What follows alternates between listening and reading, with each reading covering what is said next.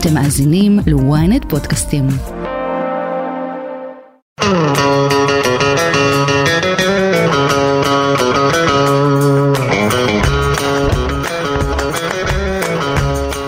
מחוץ לפריים אהלן, איתנו אורח סרבן במיוחד היום, איתי תורג'מן, מה קורה? ברוך השם, הכל טוב. תקשיב, כמעט 50 פרקים, אין אחד או אחת שסירבו לשים אוזניות, מה הקטע?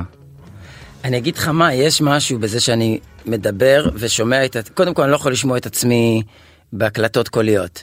אוקיי, אני לא מבין איך הצד השני עוד ממשיך לענות. אז למה אתה עושה הודעות? למה אתה שלא יכול אני הודעות משתדל? שלא, אה, משתדל שלא, אני גם לא אוהב ששולחים לי, אין לי סבלנות, בכלל בקבוצות זה חוצפה לדעתי, כאילו אתה אומר עכשיו 20 איש תשב- תשבו- תקשיבו להקלטה, נכון. ואנשים שבכלל מקליטים מעל 7 שניות, שתי דקות הקלטה שמורכבת מ-50 שניות של אה, אם תתנהג יפה אני אגלה לך אה, איך מתמודדים עם הודעות קוליות, עם בעזרת לא, אני. כותב, אני לא מתבייש, אני כותב, אח שלי היקר, אני לא יכול להקשיב לשלוש דקות. אוקיי, אבל מה עם האוזניות? אני לא יכול לשמוע את ה... מה זה חשוב? אותך אני שומע, עכשיו אני גם שומע את עצמי מדבר, ואז יוצא לי מוזר הכל, אני מרגיש שזה כאילו מוזר. אוקיי. שבן אדם לא רגיל לדבר ולשמוע את עצמו באוזניות תוך כדי, זה חוויה שהיא חדשה. אז אני רוצה להיות אותנטי פה, אתה יודע, ומרוכז, אז אני לא עכשיו, אתה, אתה שם לי משהו חדש. אה, מה תגיד, אתה משוגע, אני לא יכול סבבה, לעשות את זה. סבבה, הורדת, הורדת, אל תיצור, רק שלא תיצור לנו פה תקדים עם שאר המרואיינים. אה, מה הכובע? באת לפה עם כובע כזה על הראש. לא, כשאין לי כוח לסדר את השיער בבוקר, אז אני שם כובע. אתה בטח חושב שזו כיפה, כן, חשבתי שמסתתרת פה איזו דרמה. שזו כיסוי ראש, שזה הלכתי. כן. לא, אינני אדם חובש כיפה, אך אנוכי אדם מאמין מאוד, מחובר וחי את תורתו של הקדוש ברוך הוא. הנחת תפילין היום? האמת שלא, לא הספקתי. אני אניח אחרי. בבית אתה מניח? הביתה. כן, בבית. כל יום? כאילו אתה תחזור... אה, כל יום אני מתפלל לתפילת השחרית בבוקר, ונוטל את ידיי, ועושה את כל מה שמצוות אותי. ושבת? הבורא, שומר שבת, שעכשיו השבת הזאת שתהיה, אני התחלתי לשמור שבת בראש השנה. שבת ראש השנה הייתי באומן, מהמם. ומהאורות שהיו שם, והכוח של ההמונים, והעוצמה הזאת, הייתי גם יכול להתאסלם, אני חושב, אם זה, זה היה ה vibe, כאילו, הייתי אומר, טוב, מה שאתם רוצים, אני רוצה להיות חלק מהדבר הזה. עוצמת המונים היא סוחפת, אבל ככה התחלתי בפשטות לשמור שבת, כי פשוט... אה, כמה זמן כבר? השנה, ראש השנה זה יהיה אה, שבע שנים, וואו. שאני שומר שבת, והיא שומרת עליי. אתה מרגיש שהיא שומרת עליך? ממש ממש. ממה? מפני מה? אבל אני מרגיש שהיא מביאה לי איזשהו אור.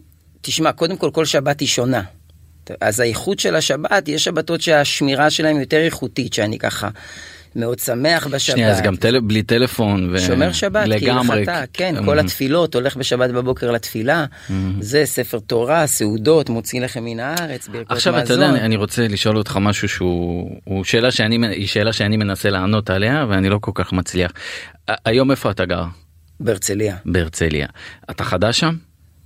אה, שלוש שנים. שלוש שנים. בפעם הראשונה שהגעת להרצליה או שרצית ללכת להתפלל ביום שבת, איך ידעת לאיזה בית כנסת ללכת והאם הרגשת שם זר? תשמע, זו שאלה טובה שאני מתמודד איתה גם מול הרבה חברים שלי, שאני יודע שהם חייבים להתחבר ל- לאלוקות ולכוח עליון, ופשוט זה מאוד זר להם, הם לא גדלו בבתים כאלה. אני, אתה יודע, מזרחי, מרוקאי, הסבים והסבתות שלי כאלה רבנים, והמשפחה של אבא שלי, ואבא שלי הוא כזה למד בישיבה כשהוא היה נער. ההורים שלי, אגב, המשפחה שלי לא שומרי שבת. הם מאוד מכבדים אותי כשאני מגיע לשבתות, ואימא שלי ככה, אתה יודע, מהדרת את השבת לכבודי, ושמה לי פלטה ומיחם וזה וכל מה שצריך. ולא רואים טלוויזיה בסלון כזה בווליום, אבל רואים. אבל המשפחה שלי לא שומרת שבת. אבל אני כילד כן גדלתי ב...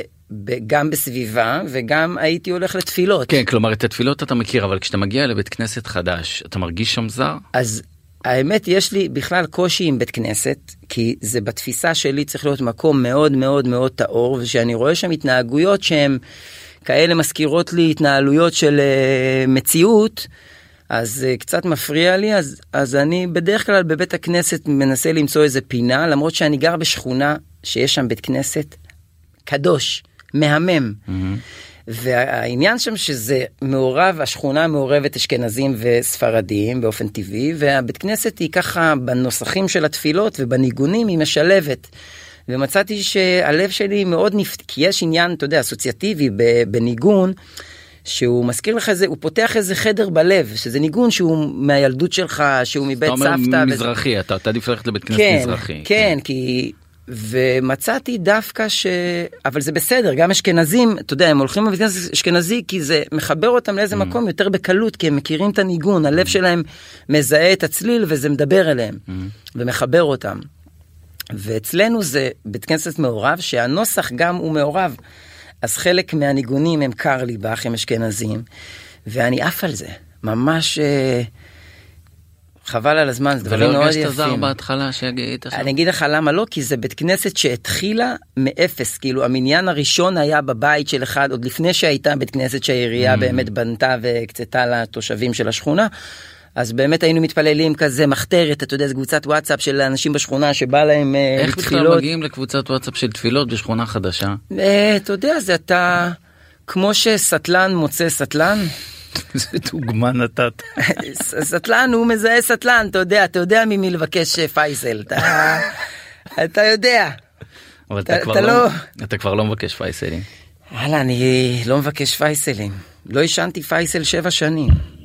וגם לא שתיתי דרינק שבע שנים, שש וחצי שנים. דרינק זה כאילו אלכוהול? לא, כן. מה, לא הכנסת לגימה? שום משנה מצב תודעה, שש וחצי שנים. ואיך אתה עם זה? על הפנים. למה? איך אני עם זה? תשמע, אני... אני בחיים עצמם, על כל מה שזה אומר. אני בתוך הסיפור, אני בתוך המציאות, אני בתוך ההתמודדות, אני בתוך עצמי. אני נפגש עם עצמי, עם מי שאני באמת. עם הצדדים ה- שהם טובים בי ועם הצדדים שניסיתי לטשטש כל החיים. וחייתי אורח חיים מאוד נהנתני, מאוד תל אביבי, מפורסם בתל אביב, רווק, מגניב, עם כל החרא של זה. שזה שירת אותי והסיע אותי ושמר עליי, וזה היה מנגנון הגנה שעבד לי הרבה שנים. עד שהפסיק לעבוד לי, וכאילו ההגנה הזאת פשטה רגל והפסיקה לשרת אותי. ועם הזמן אתה סובל וסובל וסובל, אני סבלתי וסבלתי יותר, עד שהבנתי שהאדוויל הזה הוא, הוא לא פתרון. ושבסוף כאילו, לא יודע, גם התבגרתי, אבל זה לא אומר, כאילו אני התבגרתי במובן של, אה, של אה, ברוך השם, הסכמתי להתמודד רגע עם עצמי, ועדיין זה יומיומי, אתה יודע, החיים הם כל הזמן מבקשים ממנו בריחות. אז היום אני בורח לה, אני רץ, אתה יודע, אני רץ, אני לומד תורה, אני, אני גם שוהה. האימון בסוף הרוחני, כמו שאני שוהה? מבין אותו, הוא, הוא כמה חוסן יש לך מול המציאות, כמה אתה מסכים לשהות עם מה שיש, ולא לפתור אותו בפתרון חיצוני. זה יכול להיות גם טלפון, גם האינסטינקט שלי לקחת את הטלפון שנייה ולהיכנס לאינסטוש או ל Ynet או, או שנייה לקבוע עם חבר. רגע לפני שאתה קולט שאתה באיזה drop, רגע לפני ה drop אתה כבר מבשל את הפתרון. ולא בא לי, אתה מבין? בא לי להיות מעל זה, בא לי להגיד יאללה fuck it חיים, בואו כאילו נראה מה יש שם. קח אותי לדוגמה שרצית לברוח לאחרונה. אתמול, מוצאי שבת, הייתי בשבת אצל חברים בבריכה ועשיתי שם שבת והייתה בית כנסת של חב"ד שאירחו אותי מאוד יפה והיו תפילות מאוד גבוהות וזה כזה שבת אחרונה לפני ראש השנה ואני עליתי מאוד גבוה כזה עם עצמי וחשבון נפש מה אני רוצה לשנה הזאת ככה מה הרצונות שלי ו- ובאמת הייתה לי שבת בקדושה חבל על הזמן חזרתי הביתה מוצא שבת לבדידות שלי ורציתי למות. ורציתי למות, ואמרתי, מה אני עושה, כאילו, איזה באסה. אז ב, ב, אתה יודע, בפתרונות שאני מכיר היום, אז זה לא דרינק ולא פייסל ולא שום דבר אחר. ואני גם ככה בהימנעות מ... מקשרים זוגיים עכשיו, ככה איזה תקופה, אני ככה רוצה להעמיק את המפגש שלי עם עצמי. אז כל החרא, אתה מבין, אמרתי, בזה באסה. אבל דווקא שם, בבאסה הזאת, אמרתי, זה העבודה שלי על צניעות. העבודה על צניעות תתקבל את החיים שהם גם כאלה. זה גם הסיפור. פשוט ישבתי, נכנסתי למיטה בשמונה בערב, הדלקתי נטפליקס, אמרו לי איזה סדרה, לא יודע, Bad Boy, משהו, Top Boy. התחלתי לראות, ואמרתי, בסדר, החיים... כי כל הזמן אנחנו גם רואים את האינסטוש הארור הזה, שמראה לכולם רק רגעי שיא, הכל טוב, הכל מפוצץ, הכל וואו. חיים שזה גם החוסר סבלנות של אנשים לשהות בתוך, ה... בתוך תקופות שבהם הדברים קצת יורדים. בגלל זה גם מתגרשים ונפרדים כל כך מהר, כי רואים מסביב רק מערכות יחסים של וואו, איזה כיף לכולם. כולם במיקונוס, וכולם אוכלים סשימי, ולכולם יש ריבועים בבטן, וכולם שבת שלום אהובי, וכולם רק מאושרים.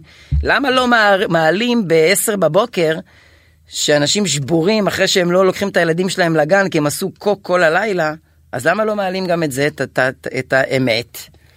שכאילו הפלטפורמה היא כזה מעודדת אותנטיות ואיזה בלוף. אז אני גם בלי אינסטוש עכשיו, אני, הוא מחוק אצלי. מה אתה אומר? יש לי את uh, מור שהיא עובדת איתי, היא מנהלת לי את הסטודיו, יש לי סטודיו למשחק שאני עסוק mm-hmm. בזה. ואני גם בלי אינסטוש, שאני ככה. מיוני לא העלית כלום. לא, עכשיו, אחת לכמה חודשים אני, יש לי איזה יומיים של שימוש. וגם אתה מבלבל את המוח, כי היית בחופשה ביוון, גם. כן, אז אני מעלה... ושם העלית את הדברים הקשים שלך? לא, ביוון לא העליתי, אני לא מעלה רגעי שיא. Mm. לא העליתי ביוון כלום, שים לב, אח שלי היקר, הייתי שבוע ביוון. נו. ב... איך וואו. אני יודעת שהיית ביוון אם לא העלית כלום? אל תדע, מה אני צריך, למה אני צריך קהל לכל דבר שאני עושה? מה אתה מבלבל זה לא, זה יוון קודם, אחי. אה, אוקיי. זה יוון קודם, נשמה. הנה. אני בן אדם של אמת, אני לא יודע אם שמתם לב, אנחנו 11 דקות לתוך הראיון צוות טכני, אתם לא חדים. כן, רק נגיד שאמרו לנו מהקונטרול אה, שהעלית ביוני מיוון ואתה מכחיש, אבל בסדר. בוא נגיע לעומק של העניין. ואני אמרתי, בואנה, איזה כן. עבודת אה, מרגע, באדם כאילו ברמת התאריכים על האינסטה שלי. חבל שגיליתם, למה גיליתם? תותח. כן, אז אה, יש לי לחישות באוזן גם. אבל אתה חיית במשך הרבה מאוד זמן את הפייק הזה. אני אגב, גם, אני חושב, סליחה, גם לאחרונה חיית אותו. תשמע, אני, אני הייתי האב טיפוס של הפייק, אני קידשתי את הפייק. אני, אני זה שמרח את הלקה על הקקה, ואמר לאנשים, זה לא מסריח, זה זוהר, זה יפה. אני השתמשתי ב... אבל גם, אתה יודע, בחמלה לעצמי, השתמשתי במה שידעתי שעובד, במה שהכרתי, באופציות שהכרתי. אז זה כמה שיותר לקחת לעצמי, כמה שיותר לייחס את ההצלחה אליי, כמה שיותר אה, להיות בקפיטליזם של לאכול כמה שיותר.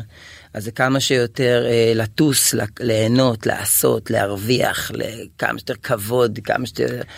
עד שהייתי כבר איזה בועה שמנה וריקה של שום דבר שחושב על הבחוץ ושום דבר שחושב על השפעה. אני, אני חייב לקטוע אותך. אה, פעם אחרונה שזה קורה אבל בסדר. כן, אני יכול לא לקטוע אותך ואז אתה תדבר פה חופשי כי אתה נורא ורבלי אה, וזה מחמאה אבל אה, מבחינתך אתה מדבר כאן על על עולמות שהם כאילו נורא רוחניים ואתה מדבר באופן מאוד מאוד עמוק. ואני אשאל אותך שאלה שהיא קצת תבאס אותך. אתה מאמין לעצמך ברגעים שהם קצת פחות טובים? כל הנאום הזה שאתה עושה פה עכשיו שזה נאום מעורר השראה אבל זה יכול להחזיק כשאתה בתקופה קצרה אמ, בתקופה פחות טובה אבל לאורך זמן השאלה איך אם אתה מאמין לעצמך ואיך מאיפה אוספים את הכוחות. אז אני אגיד לך אני אענה לך אחרת זה לא עניין של מאמין לעצמי mm-hmm. זה לפעמים עובד ולפעמים לא בתקופות יש תקופות שאני ממש מרוכז בעבודה הזאת זה עבודה של תודעה של הסתכלות. של התבוננות אחרת על הדברים, והיא מזויפת. זה לא האמת שלנו, הטבעית. בטבע שלנו, אנחנו לא אנשים כאלה. אני עובד בזה קשה, בצורה סיזיפית יומיומית כל הזמן, על, על זה ממש אמונה מלשון אימון. Mm-hmm. אני מתאמן בדבר הזה. זה לא אני, אני רוכש את זה. אז מי זה אתה? אז בוא, בוא תספר לי מי אתה, מי אתה. אני זה כמו אתה, זה יצור טבעי שרוצה הנאות של לאכול, לזיין, לעשן, לשתות, לטוס, להפליץ ולראות טלוויזיה ולהיות בטטה. כי יש בנו גם את הנפש הזאת, שהרווח, אה, בערוץ הזה הרווח הוא הרבה יותר מיידי. שאני אוכל המבורגר, כיף לי עכשיו. מה אתה עכשיו אומר לי, כיף לי, מה אתה יכול להתווכח איתי אם כיף לי או לא? שאנחנו הולכים עם, אה, ב, ב, ב, עם בחורה, כיף עכשיו, מה אתה יכול להגיד לי לא, לא כיף לך כי זה לא נכון, כיף לי עכשיו. אבל המזל שלי, שסחטתי כל כך את העולם הזה, שהסבל שלי ממנו הוא, הוא אמת. Mm-hmm. ואיתו אני לא יכול להתווכח. אתה יודע מה? גם אם זה לא בדת, גם אם זה לא בתורה, ובחוכמה של הקבלה שאני לומד, גם אם זה לא שם, סבבה. אני אמשיך לחפש במקום אחר, אבל אחורה אני לא יכול לחזור. אני לא יכול לחזור, כי סבלתי שם, זה כמו שסגרתי את היחסים שלי עם אלכוהול. אני סגרתי, בעזרת השם, כן? סגרתי את היחסים, אין לי אנשים שותים לידי.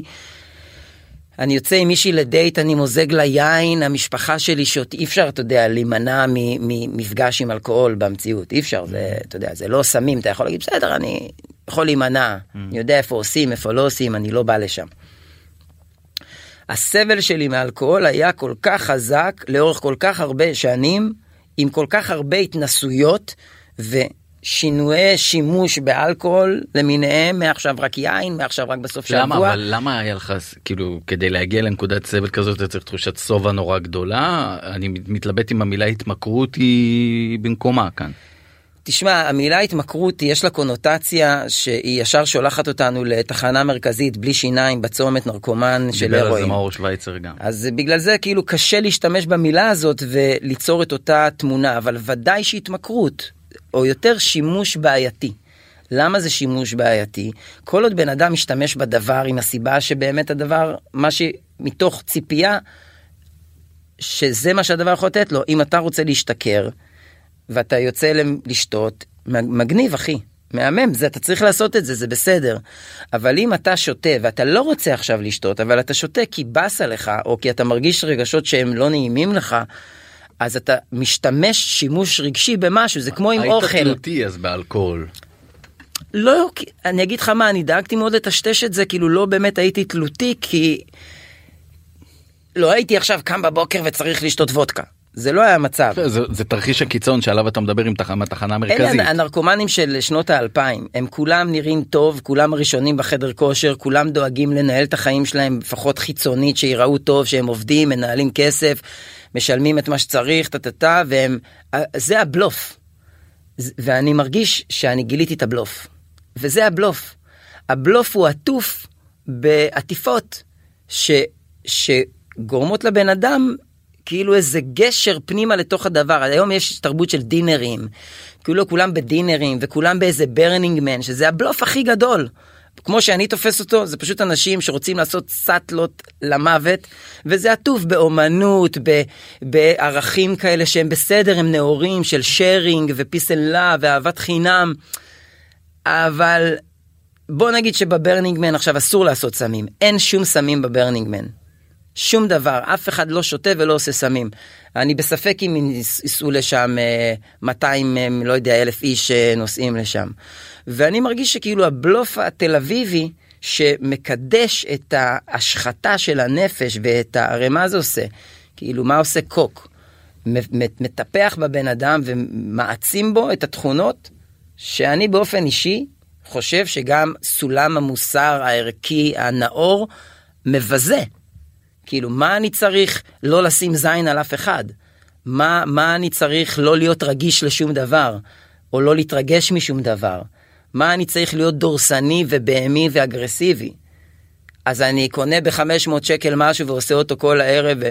וזה עטוף היום מאוד יפה, בגלל זה מאוד, פעם שמים, היה נרקומנים, שאנחנו, לא יודע בין כמה, אתה נראה לי שאנחנו קרובים בגיל, אני בן 39, כשאני הייתי ילד, סמים, זה היה נרקומנים, שאימא שלי הייתה מראה לי בשכונה את הבנגים שהיו עושים הנרקומנים עם צינור ובקבוק וכל הסיפור. הייתי מסתכל על זה ואומר, בואנה זה, אימא'לה, זה של הנרקומנים. היום זה נהיה הכי קול. וזה לא צריך להגיד אני באופן אישי מאוד מתנגד לשימוש בסמים לא אלה שמגדירים אותם קלים ביותר ולא אלה שמגדירים אותם כמו שאתה אומר מה שזה יכול. אבל כש, כשילד כשאני גדלתי בגן יבנה והתחלתי להיות שחקן באיזה גיל 14 ושם לא היה בגיל 13 בגן יבנה אף אחד לא עישן וויד. וגם לא שתינו אלכוהול. ואז התחלתי להיות שחקן והכרתי את, ה, את המקבילים שלי בעירוני א' בתל מתי אביב. מתי הייתה הפעם הראשונה שהתנסית בסמים? יחסית מאוחר. מתי? גיל תשע. לא נו. חושב כזה 17 וחצי. פעם ראשונה עישנתי weed, 17 וחצי, שהמקבילים שלי בתל אביב, שכזה המגמת תיאטרון של עירוני א', שגם היו כזה שחקנים, אתה יודע, איתי באודישנים ובזה, הם היו מעשנים weed. עכשיו שאומרים לך זה בוב מרלי זה peace and love זה cool זה היפסטרי אתה מגניב אתה זה אז ברור שאתה רוצה את זה כי אתה רוצה להיות מגניב. וכל הנגזרות של זה וכל ה... מה, אני הולך בעדר אז ולאיזה חוג אני רוצה להתקבל. אם אני רוצה להתחב, להתקבל לחוג הזה של המגניבות הזאת וזו ההתנהגות שם. אגב בדת כשאני הולך בתוך הזה אני לא רוצה להתקבל לשום חוג. רגע רגע ת, תמשיך תמשיך אם אני רוצה להתקבל לחוג הזה והחוג הזה מתייחס ככה למיניות וככה לסמים וככה זו התפיסת עולם שלו ועכשיו אומרים לי בוא להפגנות כי זה מה שהחוג עושה ואני עובד ב, במשרד אה, אה, אה, שיווק או לא יודע איפה שהם. ממש סוגרים את המשרד בחמש והולכים להפגנות, תחשוב כמה חוזק, כמה אופי צריך להיות ל, ל, לבן אדם שאומר אני יוצא מהעדר, אני באמת אבל שלי... אבל אתה לא יצאת מהעדר במשך שנים, אתה יצאת מהעדר בגיל 34. 32. 32 כן. יצאת מהעדר, שזה גם גיל מאוחר להבין שאתה בעדר. אבל תראה, האמת שאני התחלתי לא בעדר. אני, היו לי שנים בודדות שהייתי בעדר, כי כל השנים הראשונות שלי בתל אביב, כל הפוזה שלי הייתה, אני שחקן, מפורסם, מצליח, טה טה טה, אבל אני fuck the system. ואני היפי, ואני מלהקת שבע, ואני, ב, ואני לא יוצא בעיר, וכזה הולך לגלינה ול... ואני טס להודו ואני בודה ואני מחפש כאילו משהו אחר. אני הייתה לי איזה חוצפה ואיזה שחצנות בילט אין גם בתוך תיאטרון הקאמרי שהייתי מלא שנים וכילד בתעשייה וכאתה יודע 18 20 22 25 שהיה לי איזה. אומץ ואיזה חיפוש אחר הצבע שלי בתוך הדברים. אם אני אה, עושה תקציר של שורה אחת, או אם אני מבין את השורה התחתונה של הדברים שאתה אומר, שכדי להתקבל לחוג המשחק, לחוג השחקנים, היית צריך אה, לעשן סמים, אה, וויד או איך שלא תקרא לזה, בגיל 17 וחצי, ולסגל לעצמך התנהגות. לא, לא, לא, לא, אני לא אוהב את ההגדרה הזאת, כי היא הופכת אותי לקורבן, ולזה אני הנהגתי את, ה, את הדבר. בוא נגיד את האמת. אבל אתה מהבית הייתי... לא הכרת. כן, אבל אני הייתי, זה לא עניין של סמים וזה וזה, אני מדבר על סמים דווקא לא כהתקבלות לחוג, mm-hmm. כ, כשימוש שהוא שימוש שהוא רגשי. שאני שנים לא ידעתי, לא היו לי כלים נוספים להתמודד עם המפגש האפל שלי עם עצמי. זה מפגש שאנחנו כולנו לא רוצים לפגוש אותו. זה מפגש שמבוסס על פרדיגמות ש, שהתבססו על חוויות לא נעימות שחווינו כילדים. כן, אני מבין מה אתה אומר, לי נורא חשוב לקחת את זה למקום של ילד. אז אני אעשה לך סדר. כן, של ילד שעכשיו אז, מתחיל את עולם אז, המשחק, תעשה אז, לי סדר. אז, אז אצלי, אתה יודע, אם אתה עכשיו הפסיכולוג שלי, אז אתה, אז אתה תגיד לי, אתה כילד התמודדת עם סיטואציות מאוד מאתגרות של חשיפה, של עמידה מול קהל, של אה, להוכיח את עצמך, של אה, לשחק, שזה משהו שהוא מחריד. לעמוד מול קהל ולשחק עכשיו בהצגה או בסרט זה חוויה שהיא מאתגרת בתור מאוד. בתור ילד. גם, גם היום. זה מאתגר היום אוקיי בסדר אני עושה את זה 30 שנה זה יותר קל לי וזה אבל אתה יודע אני רואה את התלמידים שלי בסדנאות שאני עושה ובאחד על אחד וזה. אה, מאוד קשה להם, אז אני עושה הרבה שיחות של לשחרר את המקום הזה, של לקבל את הקושי. עכשיו אני לא רוצה להרגיש שקשה לי ואני לא רוצה להרגיש חרדה ואני רוצה להרגיש שאני תותח ושאני לא מפחד, אז אני שותה דרינק וזה וואו, וזה פלא, זה בינגו. כשאני עישנתי פייסל בפעם הראשונה אני הרגשתי שגיליתי את, את סבתא של אמריקה. זה היה חיבור מדויק. שאני שתיתי דרינק ואמרתי וואו החוסר ביטחון הדימוי העצמי הנמוך. אבל היית עושה את זה לפני הצגות? ולפני... לא בחיים לא. בחיים לא. אז אז מתי? באופן כללי עם החיים. Mm-hmm. שהיום אני יושב לדייט עם מישהי שאני מאוד רוצה והיא מעניינת אותי ואני מעביר איתה ערב של ארבע שעות ואני סאחי לגמרי. שאני הולך לפרימיירה שפעם הייתי שותה חצי בקבוק ערק לפני שהייתי הולך לפרימיירה. ואני עובר את כל הראיונות ולראות את עצמי פעם ראשונה עם 500 איש בקהל וכל הפוקוס הזה שאותי לא יודע איך אה, יהודה לוי מתמודד עם זה אני זה עושה לי זה קשה לי זה אני מתבייש מזה אני מתבייש ואני בלחץ ואני חסר ביטחון מול הסיטואציה הזאת ושאני מוצא מה זה התפתחות אישית. שהיא לא דמיונות של רוחניות של הודו ו Burning Man ואני מגניב. מה זה התפתחות אמיתית? לעמוד מול סיטואציות שבהן קשה לך, בלי שום עזרה חיצונית שהיא מזיקה לך, ולמצוא את האיכות הזאת מתוכך. אוקיי, אני מקשה עליך עוד יותר עכשיו. לפני שהתיישבת כאן, אנחנו, נגיד אנחנו מקליטים את זה בבוקר, שיש את השקת הלוח השידורים של כאן. אתה הגעת לכאן בגלל הסדרה שקשוקה, שאתה מככב בעונה חדשה, עוד נדבר עליה, אם תיתן לי להשחיל משפט. בדרך כלל מדבר הרבה? לא, אני נהנה, אין פה שיחה עם ה control, תלמד. תמיד אומרים ברדיו שאם כיף באולפן לא כיף בבית. כי אם כיף לי ולך ואנחנו לא מעבירים את זה למאזינים אז איבדנו מהאפקט. אז מה שאני רוצה להגיד זה... אלפי צילומים אומרים אל תהנו, לא ליהנות. לא ליהנות. אה, אז אה, מה שאני רוצה להגיד זה שאתה הגעת לכאן ביום שיש השקה של לוח שידורים של כאן, ושאלתי אותך אם אתה הולך ואמרת לי שלא ואני חרד מזה. אז מכאן, כאילו אתה לא חרד מזה שאתה לא הולך, אתה חרד מאירועים. אז אתה לא תמיד מתמודד עם הקושי, לפעמים אתה גם בורח עדיין. Mm. יפה. נכון, או שגם, קודם כל כן, לפעמים אני גם בורח מהתמודדות, כן, כן, אני מנסה גם לעשות לעצמי חיים קלים.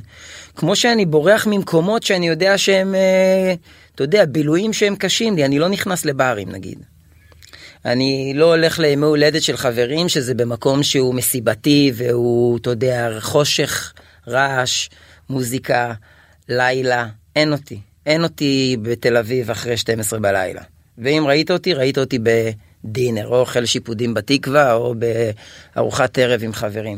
כן, אין אותי, אני לא עוזר מזכיר, לעצמי. אתה, אתה, אתה, אתה יודע מה אתה מזכיר לי? אני, אני ממש מקשה עליך פה. אתה מזכיר לי בן אדם שהיה, שסבל פעם מעודף משקל, והיום הוא אוכל רק ירקות, אה, ומתישהו הוא נורא התגעגע לפיצה, וכשהוא יתחיל לאכול את הפיצה, הוא יאכל את הפיצה. אז אני אגיד לך למה זה הגבלה שהיא לא נכונה. כי ההבדל בין פיצה לסמים ואלכוהול ובחורות ולילה ותל אביב, זה, זה בדיוק, זה הבדל שיושב על פיצה בן אדם חייב, כן, אבל זו ההתמכרות שלו, אבל ההתמכרויות שלך, לפי מה שתיארת כן, פה, היו אלכוהול, סמים ונשים. בגלל זה, אגב, ההתמודדות מול התמכרות לאוכל או להתמכרות למין, זו התמודדות הרבה יותר מורכבת, כי זה צורך שהוא בלתי אין באדם מהטבע שלו. ולכן צריך לבדוק איך עושים שימוש מבוקר, אחראי ונכון ולא הרסני בדבר הזה. כי בסוף צריך לעשות מין, בסוף צריך לאכול, וזה בסדר גם. בגלל זה אתה מפסיק מתנזר עכשיו ממערכות יחסים? אה, איך אני קולט שזה הכותרת של הראיון איתי תורג'מן מתנזר מ... לא לא כפרה עליך יש לי כותרת אחרת אל תדאג. אני לא מתנזר תשמע אני ממש רוצה להתחתן ולעשות משפחה. אתה יודע, כל הזמן מדברים על שעון ביולוגי של אישה, שהוא ברור שהוא ביולוגי ונכון, אבל יש גם איזה שעון ביולוגי לגבר, שמגיע איזשהו שלב שאנחנו ממש מקבלים איזה קריאה מהנשמה על הצורך שאני לא יודע מה, מה הוא פתאום לחנך מישהו, לקחת אחריות, להוביל משפחה. להפסיק את, ה, את, ה, את, ה, את, ה, את הלוז הזה שהוא רק סביב עצמי והנוחות שלי והכיף שלי והצרכים שלי, שהוא השפעה, שהוא נתינה. בכלל איזה כוח שכזה אמ, ער בי בשנים האחרונות ואני כזה מוצא את עצמי נקרא ללתת, תן, תן, תשפיע, תהיה צינור, תן, תן, תן. אל תפסיק רק לקחת, לקחת, לקחת, לקחת. הלקחת החדש שלי היום הוא דווקא לתת לאחרים. אני עושה הרבה דברים, אני מנסה לשמור על צניעות קצת, אתה יודע, אבל אני עושה הרבה דברים שקשורים ל, ל, לנתינה. נטו נתינה ובסתר, בלי שאנשים... אבל איך זה קשור להתנזרות ממערכות יחסים לבן אדם שרוצה להתחתן? לא הבנתי. שמישהו שהוא בחשבון, אני, אני בחשבון נפש, על השימושים שלי בדברים שהם בריגוש גבוה. כי בסוף הריגוש הגבוה הוא מנתק אותנו מעצמנו, ופה מתחילה התמכרות. שבן אדם לא רוצה לפגוש את עצמו, אני לא רוצה לפגוש את עצמי עכשיו, אז אני פונה למשהו שהוא בריגוש גבוה. אינסטגרם נגיד זה ריגוש גבוה, אתה פתאום בשנייה נכנס לעולם מלא מלא תוכן, מלא התרחשויות, מלא מלא אופציות, הראש נפסק. אז אני מנסה לעשות תרגול של שהייה. ורגע ללוות בהתבוננות את הגל הזה שעולה בי ולראות מה האבולוציה שלו. ואתה יודע מה אני מוצא? שהוא מה זה לא דרמטי. שהוא עובר. שפשוט תישאר ואל תעשה כלום. הפתרון שאין פתרון. פשוט אין פתרון, שב שם, אל תעשה כלום, זה עובר. אז מה עובר השימוש שלך אז אני במערכות אדבר יחסים רגע כדי על, על, לעשות על מערכות? יחסים, פשוט הגעתי לתוצאות לא, לא כל כך טובות במערכות יחסים. ו... וברוך השם, יש לי גם מיילג' ארוך ב- בענף, אז אני כבר לא, לא, לא קונה את, ה, את, ה, את, ה, את הסיבה לזה שהפתרון הוא בחוץ. אה, בגללה, בגלל שהיא ככה ובגלל שהיא ככה. היום אני כזה ממש מסובב את המצלמה אליי, ואומר, אתה, הפתרון הוא בי. אני לא צריך להחליף, כולם נהדרות ומהממות וטובות ונשואות ו... ו... וזה איזה עבודה שאני לא מסכים לעשות. אבל מה עם זה שפשוט אולי לא פגשת את האישה המתאימה? אני לא מאמין בזה, אתה יודע, אני דווקא מרגיש שפגשתי המון פעמים. אספר לך סיפור, לפני, בנובמבר רצתי את מרתון ניו יורק. ונסעתי עם ניר, חבר שלי הכי טוב, ו... ותכננו את זה שנגיע לרבי מלובביץ' לפני. אז ממש עשינו שננחת בניוארק ולא בזה, ושמהשדה עם המזוודות נסענו לרבי, ב... לרבי מלובביץ', של לציון הרבי שלו, מלובביץ', לקבר כמובן. בניו יורק. ואני מאוד מתרגש מקברי צדיקים וכזה בדרך כלל כשאני מגיע אז נפתח לי הלב יש לי תפילה כזאת מאוד זה ואני גם לומד את ספר התניא ומנסה ככה לחיות לפי התניא ו big big issue כאילו event top top event ומגיעים לרבי ועושים תפילת שחרית שם בזה לפני שמגיעים לציון ואני עושה טבילה במקווה ואני מגיע לציון של הרבי ולא יודע אם היית אבל יש שם בריכה כזאת עם המכתבים והוא קבור שם ואני מגיע לרבי ואני אומר יאללה זה המאני טיים תתפוצץ איתי ת, ת, ת, ת, תשרוף את השמיים ולא יוצאת לי מילה. ויותר מזה, לא רק שאני לא מצליח להתפלל, אפילו איזה פרק תהילים קטן, משהו ככה בשביל ה... לא נעתקת נשמתי. ויותר מזה, אני גם בעצבים שלא הייתי שנים. ואני אומר לעצמי, תגיד לי, מה אתה גנוב? מה יש לך? מה קרה? אתה בניו יורק, אחי, אתה אצל הרבי. אתה אצל הרבי מלובביץ'. איזה צינור. תתחבר לצינור הזה. ואני לא מצליח להתפלל מילה, ואני אומר לחבר, אני אומר לו, תשמע, אני מחכה לך בחוץ. הוא אומר לי, אח שלי, מה יש לך? קח תיקון הכללי, זה עשרה מזמורי תהילים של רבי נחמן, תעשה משהו. אומר לו, אח שלי, אני לא יכול להיות פה דקה. ואני יוצא, ואני מזמין Uber, ואני מחכה לו ב Uber, ואני רואה מישהי מעשנת סיגריה, ואני אומר לה, תביא לי סיגריה, ואני בכלל לא מעשן סיגריות. ואני יושב שם, ומגיע Uber, הוא יוצא, נוסעים, ואני ככה מתמרמר. כל הנסיעה, ואני כאילו כועס על הקדוש ברוך הוא, ואני כועס על הרבי, ואני כועס על החיים, ונמאס לי, ואיך אני לא מצליח להתחתן, ואיזה זה.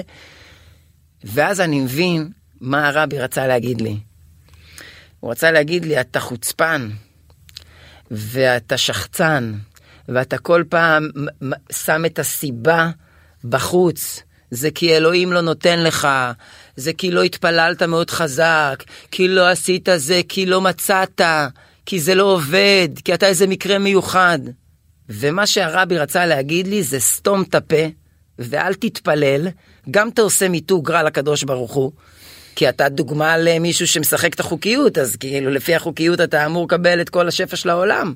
גם לא ביקשת יאכטה בסן טרופה, ביקשת כולה להתחתן. מה, כולם התחתנו, למה אתה לא יכול להתחתן? אתה קל לך להגיד, אני מוכה גורל, אני תוצאה של נסיבות. והרבי אמר לי, תסתום ותבחר להתחתן. אתה לא מתחתן כי אתה לא רוצה להתחתן. עכשיו איך אפשר להגיד לבן אדם שמתפלל על זה כל היום ועושה עבודה של נקיות ובונה בית מקדש פנימי ולומד ועושה וזה ונמנע מדברים איך אתה יכול להגיד איך אני יכול לקבל רעיון כל כך קיצוני לפתרון שלי שבסוף זה לא בחוץ זה אצלך. אז לך לפסיכולוג ולך תעשה עבודה מול הפחדים מול התפיסות עולם. מול הגאווה שאף אחת לא מתאימה לך, לך תוריד פרופיל ותסכים לעשות את העבודה שכל חברינו הנשואים עושים. שזו עבודה של להסכים לחיות גם בתוך איזושהי אפרוריות, גם בתוך שגרה, גם בתוך מקומות שבהם אתה לא מוחאים לך כפיים מהבוקר עד הערב. אבל היית במקומות האלה, זה מה שאני לא מבין. אז בזוגיות כנראה שלא. אבל איזה גאון הרבי. איזה יפה הוא מדבר. אתה מבין איזה, איזה דיבור הוא הביא לי שם? אני חושב שאתה אמרת את זה לעצמך. אבל כי הבנתי מה, מה הסיפור. אתה אומר, יש גם עוד פרשנות. תגיד. כש, כשאתה אה, רוצה להתחתן, מה אתה עושה בשביל זה? הייתה לך עכשיו לפני כמה שנים זוגיות שדיברת עליה עם החניה בתל אביב דיברת עליה בלי הפסקה ונראית באמת המאושר באדם. אה, מה, מה אתה לומד מה, מהמערכות יחסים האחרונות שלך כי אתה נגעת פה בנקודה מעניינת של גבר בן קרוב ל-40 שרוצה להתחתן והשעון הביולוגי של הגבר שזה לא משהו שמדברים עליו כי אין באמת כזה אבל הוא קיים. אפשר להגיד שזה שעון אה, רוחני. זה, זה לא שעון ביולוגי, זה שעון אה, רוחני, זה שעון רגשי, זה, זה לא שעון כי שעון בעצם אומר שיש זמן מוגבל, שעון סופר איזה זמן שיש לו איזה סוף. במובן לפחות של ביולוגיה mm-hmm. הורמונלית. כן, אה, כן נכון, אני אקבל את התיקון. אני אז, אז זה לא שעון, אבל זה כמו, יאללה, כמה אתה יכול להתעסק בעצמך? אז זהו, אז, אז מה, מה עשית לא בסדר, או, או מה למדת מעצמך במערכות היחסים האחרונות, או בכלל? תראה, אני חי אמונה, אז התשובות שלי יהיו תשובות של אמונה. תנסה, ו... תנסה תשובות של איתי אה, מינוס שיעור תורה. אז מה, אז מה השאלה? אז למה, אז למה מה לא? מה למדת על עצמך ממערכות היחסים האחרונות שאתה אספת בארגז כלים ו... על השעון יש את התאריך לידה שלי עכשיו 26 לעשירי. יפה. אל תסמס לי מזל טוב, אני אהיה בן 40, זה יהיה יום מאתגר. אה, מה למדתי על עצמי? אני חושב ש... אני לא יודע מה למדתי על עצמי, mm-hmm. אבל אני חושב שלמדתי על ערכים שלא היו בי. אוקיי. Okay. על ערכים של... אה, מה, מה לא היה? של אה, נתינה, קבלה, לקבל את המציאות, ויתור, אה, לאפשר. בואנה, נשמע שהיית בן זוג חרא. לא יודע, לא, כי אני הייתי, הייתי כאילו ב... אתה יודע, הייתי ב... ב כל הזמן חיפשתי את הריגוש. אז מאוד עייפתי את הצד השני. Mm-hmm. קשר כל הזמן מבחינתי היה שימוש, היה ריגוש מאוד מאוד גבוה. זה צריך להיות, זה... אבל בסדר, גם אני קורבן של, אתה יודע, סרטים הוליוודים פייק שהם מכרו לנו איזה... בסוף, אתה יודע, אתה בא למציאות ואתה נכנס הביתה מהצגה ו... והיא כזה בטלוויזיה, ואומרים לך, אה, מאמי, מה העניינים? ואתה אומר, לא הבנתי. מה, אבל מה רצית שיחכה לך? לא הבנתי. ארוחת ערב ובואי נצא נקרא את העיר ובואי נחגוג ובוא... תפיסות אה, ילדיות תמימות. Mm-hmm. המזגן פה נסגר או שהתחלנו לדבר על זוגיות לא, לא התחלנו לדבר עמוק מדי. משהו בטמפרטורת גוף שלי השתנה התחלנו לדבר עמוק מדי. אה, גיל 40 אתה אמרת תכף מגיע זה יתפוס אותך אה, זה יכניס אותך למין דיכאון וחרדה או שזה אני אגיד לך מה אני אני חושב שלא. כי כי כי כי מאוד תראה גם יש משהו שאפשר להסביר את, ה, את, ה, את הגיל המאוחר שלי למה לא התחתנתי נגיד שמישהי שואל אותי איך לא התחתנת עד היום בטוח שגם יש לך אופציות ואתה כזה באינטראקציה עם העולם ואיך mm. לא. אז אני חושב שאנשים שעסוקים ב, בקריירה כהגשמה עצמית כהצדקת התכלית שלהם בעולם שיש את הערוץ הזה של איזה כישרון או איזה פלטפורמה אומנותית שהם מתפתחים בתוכה ורוצים להתבטא בתוכה. אין לך מקום למישהו אחר. אז זה, זה לא שאין לך מקום, אתה, אתה, יש איזה משהו בהצדקה הקיומית שלך שהוא מסופק. Mm-hmm. אז באופן טבעי אם אתה מסופק אתה לא נוגע, אתה mm-hmm. לא עושה שינויים, אתה... האמת זה פחות בער לי הייתי במערכות יחסים של הרבה שנים כמה פעמים כל הזמן טובות נכון. כל הזמן אני כזה בשנתיים זוגי, שלוש נכון. וזה וזה. אבל יש נגיד אחי הקטן, שהוא, יש לו עסק של יבוא דלתות והתקנת דלתות. Mm-hmm. וזה עסק שהעניין שלו זה פרנסה שבעסקה שלו עם, עם, ה, עם ה-give and take הייתה פרנסה מול השקעה, הרגיש לו פייר, הוא עושה את זה. אין לו איזה אורות גדולים שהם תכלית שלו בחיים, הוא עובד. נראה לי שאתה קצת מסתכל על זה לא יפה. הוא עובד, הוא עובד לא, בזה. לא, לא, אני חושב שהוא אוהב את העבודה שלו, פשוט הוא, הוא לא אוהב שמוחאים לו כפיים על הבמה. אבל, אז זהו, אבל ההתפתחות שלו בדבר הזה, אגב, זה לא רק קריירות של, אה, אגב, שים לב, אנשים מאוד מוצלחים בהרבה תחומים, לא רק של אומנות. בהרבה תחומים שהם קרייריסטים מאוד, שהם כן, הקימו איזה... כן, אבל גם אחיך קרייריסט, אתה מבין מה אני אומר? הוא הקים חברה זה שאתה לא, אני לא מסכים, אני לא מסכים. מה, אתה חושב שהוא לא מגשים את עצמו אתה חושב שהוא רוצה להיות משהו אחר? לא, לא, הוא, הוא מגשים את עצמו, אז אבל, אבל ההגשמה ב- שלו, אני ממש לא מזלזל, אני מקנא בו אפילו. אז המ- המשיכה שלו לעשות, הבחירה שלו בלהקים משפחה, היא בחירה שהתחבא בה משהו שאני חושב שאני מצאתי אותו במשהו אחר, מהמם. אתה מבין? וה- אבל היו לך גם שנים שלא היית במשחק היה לך איזה הפסקה של שלוש שנים שלא עבדת. אבל שם, אה, אה, אה, שם חזרתי בתשובה. אז אלה היו השנים אוקיי. של, של הלכתי להורים שלי בגיל 32 שמתי את כל הבית שלי בקונטיינר שמתי אותו במושב ב- בחצב אצל גיסתי וחזרתי להורים שלי לחדר הנעורים שלי לתהליך שחשבתי שייקח חודש חודשיים ולקח לי שלוש שנים של עצרתי את הכל והתפרקתי מכל ההגנות שהיו לי, מכל הפוזה שלי, מכל החוזקות המדומות שהסיעו אותי, מכל ההגנות ששמרו על איתי הקטן, הילד, וממש פרמטתי את כל המערכת חיסון שלי. וזה היה תהליך באמת הרבה יותר עמוק ומורכב ממה שחשבתי, והוא לקח זמן. וגם היום שחזרתי לפעילות בקריירה, ברוך השם, טובה והכל טוב, אבל זה ממקום אחר. אבל אני רוצה רגע שנייה להגיד עוד משפט על אחי כדי להבין את הדבר הזה. שהוא מבחינתו, במשפחה וילדים, זה האור שלו עכשיו בחיים. ואני קיבלתי את האור הזה ממקום אחר.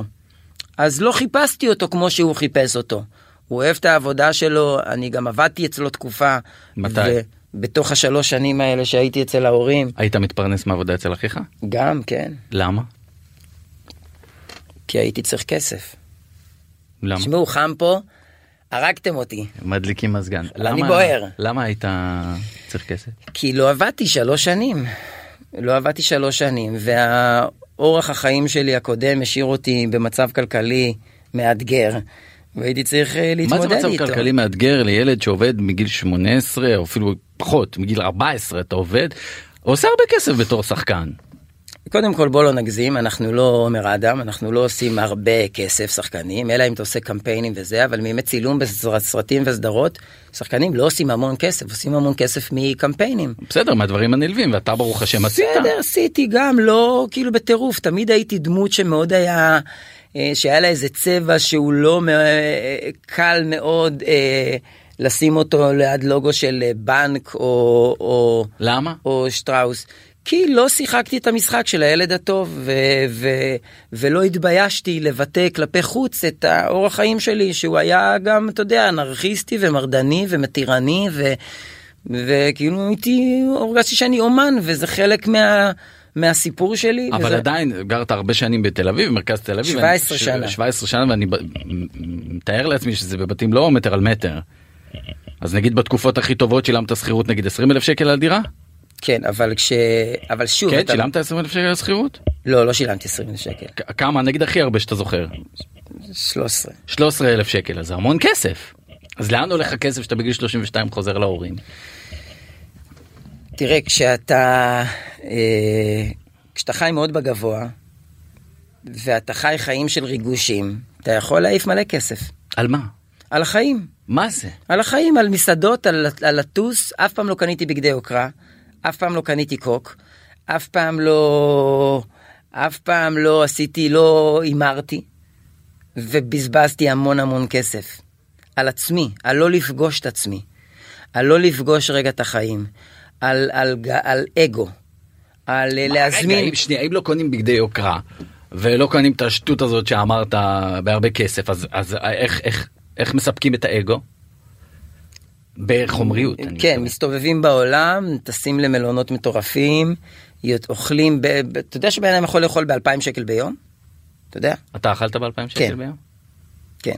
אם אתה שם את זה כותרת, אתה הכי חלש בארץ, הנה אני אומר לך את זה פה. כן, יכולתי לאכול ב-2,000 שקל ביום. מה זה נותן? אה, אה, מה זה נותן? כאילו האגו הוא מול עצמך לא מול מה כאילו אתה יושב עם אישה ואז אתה מזמין ב-2000 שקל כדי להראות לא, שופוני? לא, לא, כדי להרגיש, כדי, אחד, לא להרגיש, כדי, כדי, אתה בוחר במשהו בריגוש גבוה. נגיד היום, אני לא, ביום שלישי האחרון הייתי בשיעור בסטודיו, אמרתי לניר, חבר שלי, בוא, אני מסיים בשמונה. אותו ניר של... אותו אה, ניר, כן, דבוק אליי.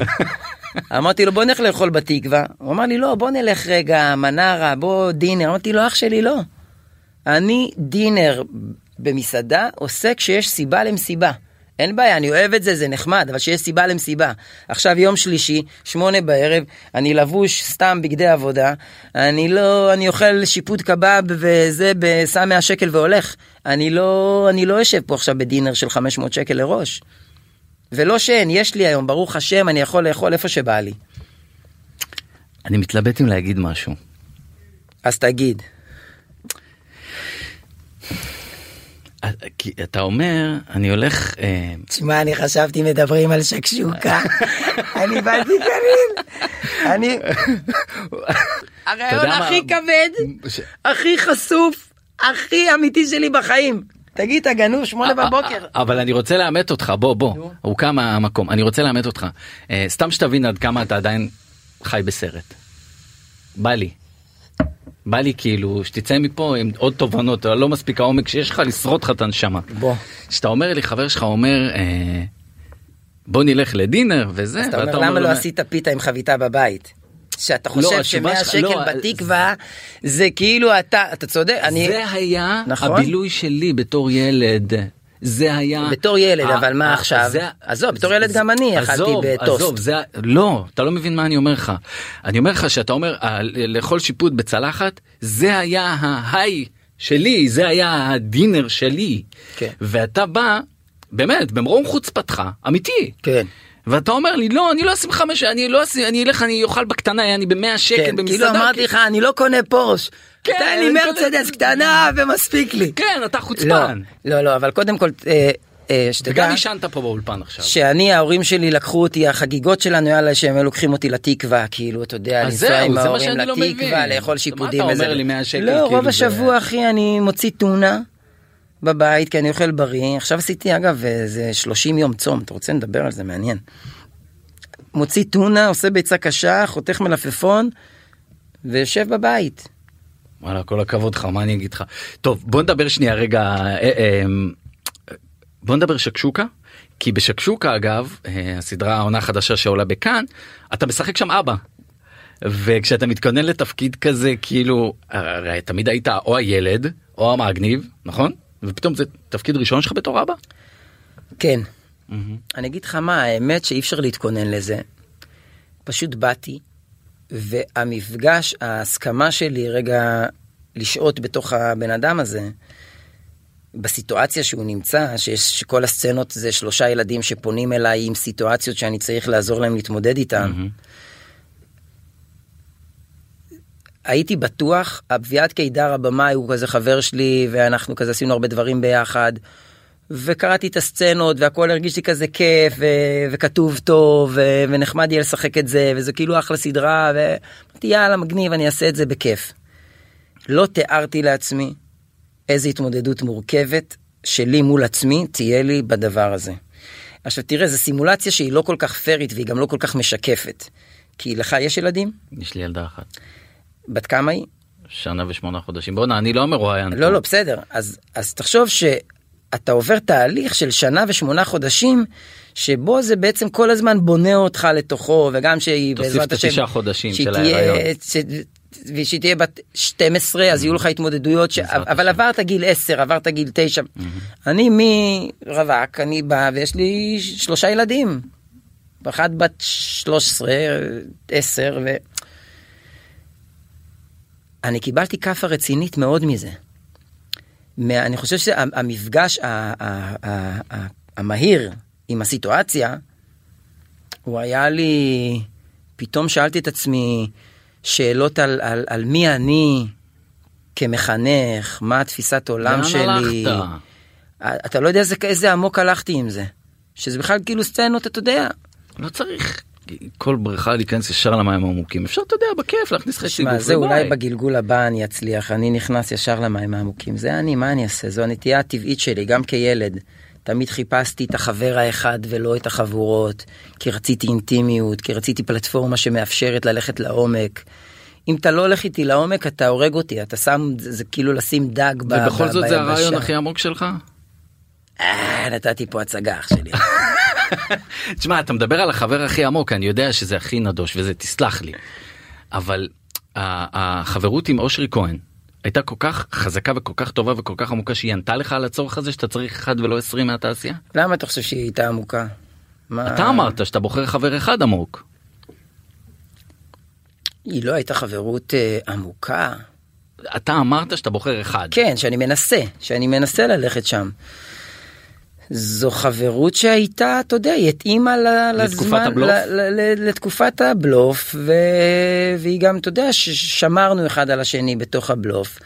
שני אנשים שהם עם התמודדות שהם יכולים מאוד להזדהות בקלות אחד עם השני על מה שניכם שהם הייתם כוכבים מתמודדים. ילדים והייתם כוכבים מטורפים אז. והתבגרנו ביחד בתוך תעשייה וזה וזה, ושנינו רצינו את אותם דברים. באותה תקופה. אז אה, חברות ש... ששירתה את הצורך. אני מבין. אה, טוב יפה לא לא לא נחפור במשהו שלא היה אין מה. עמוק אין אין, אין מה. מה. אה, התהליך הזה שאתה היום משחק את האבא אה, מה צופן לך העתיד מבחינת תפקידים שאתה רוצה אה, מבחינת דברים שאתה עובד עליהם היום אתה לגמרי שחקן כן ממי שחשב שפרשת כן. או זה כי היה שלוש שנים שלא שיחקת ואז חזרת כן, עם אבל חזרות. שיחקתי בחזרות וזה, ותשמע, קודם כל היום באופן טבעי קשה מאוד אה, לרגש אותי עם תסריט שאני קורא שאני ארצה לשחק. אני מחפש דברים שהם מתכתבים עם ההתמודדות שלי עם עצמי. אבל איך זה כאילו סדרת ילדים זה אין בה איזשהו עומק. נכון, אז יש גם דברים שאני אומר, וואלה, זה fun וזה כיף וזה ממקום גם, אתה יודע, של... אה, היה נראה לי שיהיה לי כיף לעשות את זה. אבל שעכשיו לוהקה איזושהי סדרה שיש שם שני תפקידים גבריים ראשיים, התפקיד הראשי הגברי הראשון הוא הסטלן התל אביבי, הבעלים. הבעלים של הבר וזה וזה, והשני הוא כזה מישהו שעושה איזה תהליך עם עצמו וטטטה, והתחננתי לבמאית, תני לי את זה. היא רצתה לתת לך את והיא הסטלן. רצתה לתת לי את האור, עכשיו שחק... תפקיד סופר נחשק, תפקיד ראשי בסדרה סופר פופולרית. ובחשבון נפש שלי עם עצמי אמרתי אני לא יכול לשרת את התפקיד הזה ב... ב... ב... בהסכמה אמיתית עמוקה להתמסר למקומות שהוא מבקש ממני ללכת אליהם כי גם באופן טבעי זה לא העולמות שלי בשנים האחרונות וזה הרבה שנים שאני בדיבור הזה. וגם אני אני חושב שיש איזה קודש בתפקיד ש, ש, שמבוסס על ההסכמה של השחקן להעניק לדמות נכון. את כל הצבעוניות שהיא מבקשת ולא למשוך אותה כזה למקומות שלו. כמו גם אגב בעניין של שנגיד אנשים שחוזרים בתשובה ומציעים להם תפקידים שהם פחות כבר מתאימים להם או מאתגרים אותם והם מסכימים לתפקיד אבל לא משרתים נגיד, אותו אתה, עד הסוף. אתה עם הקרבה לדעת והצניעות שאתה מנסה לשמור עליה, אתה היית היום מוכן לעשות אה, סצנת, אה, לא יודע, אה, סקס או עירום, משהו שהיית מוכן לעשות בעבר? תשמע, זו תשובה שהיא, כאילו, אני חושב שאני פשוט אצטרך להתמודד עם כל הצעה מול עצמה. אין לי כמו חברים שלי אחרים שחזרו בתשובה והם שחקנים שהם אומרים וטו, לא משנה לא המקרה. וטו. Mm. אצלי זה לא וטו. נגיד בשקשוקה הייתה צריכה להיות לי נשיקה עם רעות אלוש, שהיא גם אחות של חבר הכי קרוב שלי, וגם אשתו של יניב שהוא חבר אח שלי, וגם היא חברה שלי, וגם כאילו הרגיש לנו לא שייך. אז אמרנו לאביעד, שמע, תשחרר, כאילו לא בא לנו לעשות את זה. זה. אז כמה זה התבקש בתסריט, כמה הסדרה לא יכלה... רגע, אבל תגיד, אבל אתה, אתה מפוצץ פה, חתיכת בועה אתה מפוצץ פה. כי הרבה שחקנים באים ואומרים, נשיקה זה מה, נשיקה או סצנת סקס זה משהו נורא נורא טכני. כאילו אתה לא חי את זה אתה לא מרגיש את זה ואז אתה בא ואומר שבגלל הסיטואציה לא נכון אבל אבל תשמע יש בזה מן הדבר אי אפשר להגיד שאין בזה שום דבר מכלום נכון זה מאוד טכני זה לא מלווה בשום רגשות וגם לא בהתרגשות מינית שהיא תוצאה טבעית של מה של מגע. שלא של של לאפשר לעצמי להיכנס לזה. מהמם. מה מחרמן באקט מיני ההסכמה של שני התנאים של שיש בסיטואציה להיכנס לתוך הדבר הזה אם אתה עכשיו תהיה באמצע המלחמה ותצטרך לעשות אז פחות או אה, בהישרדות. או בהישרדות שזה גם נכון זו סיטואציה שהיא פחות אה, שם הייתה מינית. לך זוגיות מותק. בסדר אבל היא לא הייתה לא הייתה מינית היא לא הייתה תשוקתית היא הייתה רעיונית היא, היא, היא אתה יודע הייתה ברובד חיבור. כן באור, ברובד אה, אחר. אבל לעומת זאת בחזרות שיחקתי מכור למין. מכור למין, נכון. והלכתי, מעולה. תודה רבה, הלכתי בענק, בהתמסרות אקסטרימית לכל רגע ורגע שהדמות הזאת ביקשה ממני, וגם הייתי שומר שבת ובתוך לימוד תורה ובתוך העניינים וזה, כי זה באמת עשה שירות שלפחות כאילו בתפיסה, בתפיסה שלי היה ממש ממש חשוב, והרגשתי בר מזל להיות צינור לדבר רגע על הדבר הזה שלא מדברים עליו, התמכרות ל, למין ולמערכות יחסים לגברים, לא מדברים על זה כי זה ממש אנחנו גדלנו על זה שכמה שיותר אתה יותר תותח ויותר גבר ואיזה אח שלי אתה והייתי עם זאת וזאת ואנחנו מספרים ומראים ו... ובאיזשהו שלב אתה אומר בואנה זה לא סבבה. זה לא סבבה. מה לא סבבה?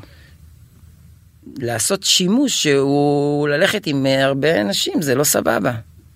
זה לא, זה לא סבבה, זה יכול להיות בעייתי. אתה יכול באיזשהו שלב להיבלע בתוך הדבר הזה, כמו, כמו, הרי מתי זה הופך לבעייתי? הרי גם אני לא חושב שסמים ואלכוהול זה בעייתי, לא? מגניב, יש לי חברים מהמם, מי שנוסע פעם בחצי שנה עושה MD עם אשתו בצימר, פגז. זה כל זה יורד בריאיון? אתה- זה, לא לא זה זה ראיון לא, שמותר זה לו לדבר אני? live to tape. כאילו- התפקידי פה הוא לה- להגיד שאנחנו מתנגדים אני גם אני. אנחנו אני לא אני באופן אישי אני אומר את זה כאן כאילו גם לא אכפת לי לצאת סחי וכל השטויות שלך אני נגד שימוש בסמים אמרתי ואני אגיד את זה ואני חושב שזה רע וזה פסול מהסמים הקלים ביותר ועד הדברים שאתה תיארת פה. אנחנו תכף נסיים אבל אני רוצה לשאול אותך אני מרגיש שאיתי תורג'מן נגד איתי תורג'מן. איתי תורג'מן של ההווה נגד איתי. תורג'מן של העבר. שמע, אתה חד. נותן לי ציונים, אז, תודה רבה לך. אז אה, זה נכון. אני נגד הנפש הבהמית שלי. אני מנסה להנהיג את החיים שלי מתוך שכל שאני רוכש, שהוא לא טבעי, fake it till it make it. אני מאלף את הנפש הטבעית שלי, מנסה לאלף אותה ולשלוט בה. וזה המהות של כל החיים. זה אתה התיקון מצטער על שלנו. דברים שעשית? לא מצטער על כלום שעשיתי, וזו הדרך שלי.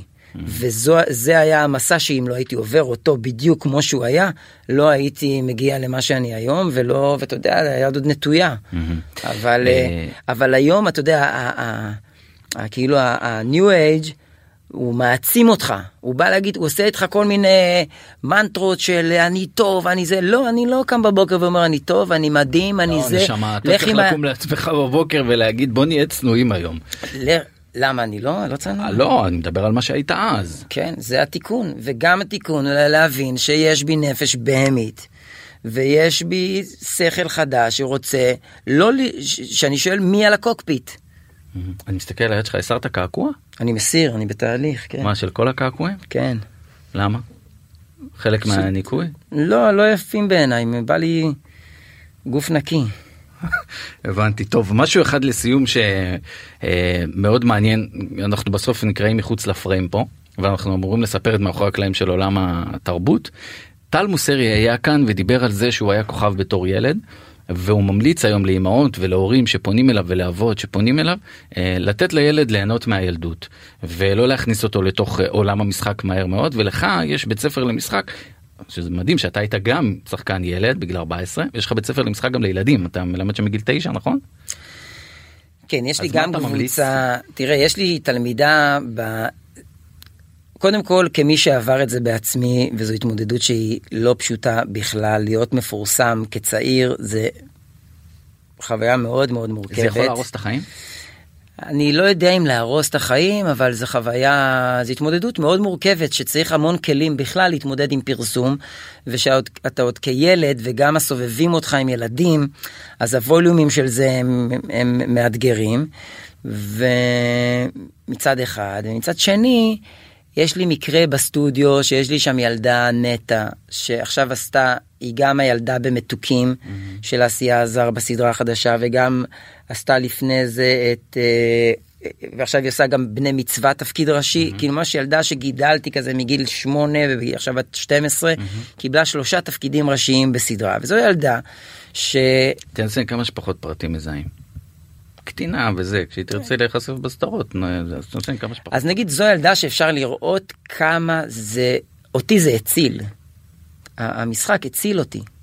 אני הייתי בטוח שיש לי עתיד אחר לגמרי, רע? מאוד, הייתי בטוח שאני אהיה עבריין. כילד, היו לי חרדות קיומיות כאלה. ובסוף, ומה שהייתי, אני זוכר סצנות ילדות שבהם אני בוכה, ואימא שלי שואלת אותי למה אתה בוכה, ואני אומר לה כי אני בטוח שאני אהיה עבריין. אומרת לי מאיפה אתה מביא את זה? איזה, מאיפה, אין לך את זה במשפחה, אתה לא בסביבה כזאת, אוהבים אותך, דואגים לך, מטפחים אותך, יש לך הכל, מאיפה אתה מביא את זה? ולא יודע מאיפה הבאתי את זה, ממש זיכרון ילדי אמיתי. ואז נסעתי יום אחד באופניים, בקריית מלאכי עוד, כי שם גדלתי עד גיל 13. והגעתי לאיזה דלת גדולה כזאת של אה, מאחורי קלעים, לא ידעתי שזה מאחורי קלעים, וסתם מהסקרנות הצצתי. וראיתי ששחקנים על הבמה עושים חזרות לאיזה הצגה שהייתה להם בערב. ופשוט עמדתי שם, הזמן נעצר, עמדתי שם איזה כמה שעות כנראה, או שעה, לא יודע. וחזרתי הביתה על אופניים בצרחות של שמחה. כי פתאום ראיתי משהו אחר שהולך להציל אותי מה, מהחזון ה... עוד לפני שבכלל היית כן, שחקן. לפני. וצרחתי בבית, אני שחקן, אני שחקן, אני אהיה שחקן, אני רוצה להיות שחקן. ויום אחרי זה נרשמתי לחוג של משחק. ואני חושב שזה סיפור אה, לא רע לסיים איתו. הוא גם מנהל לי את הרעיון הוא לא שם אוזניות הוא אומר לי מתי לסיים את הרעיון? אז עכשיו אני אחליט ואני רק אשאל אותך עוד שאלה אחת. מה עם העונה שתהיה לחזרות? כל הזמן מדברים על זה כן יהיה לא יהיה נועה קולר עכשיו עושה משהו חדש. יש יש דיבורים על זה? אה, ממה שאני יודע, כרגע אין דיבורים ברמת כותבים עונה.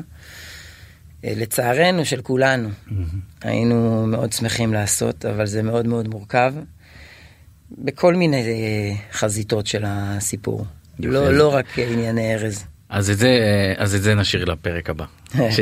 יאללה איתי תורג'מן אגיד לך תודה רבה על העומק תודה רבה על השיחה אה, פחות תודה על האיחור פחות תודה על זה שניהלת פה את העניינים כן, באולפן. ותודה לכם שהבאתם אותי מהרצליה לראשון בשמונה בבוקר. ושמתם אותי שעתיים אה, בפקקים. נגיד תודה רבה לעורך שלנו רז גרוס ולטכנאי שלנו עמרי זינגר אנחנו מחוץ לפרם בכל אפליקציות הפודקאסטים המובילות וגם ביוטיוב תודה להתראות. Thank you.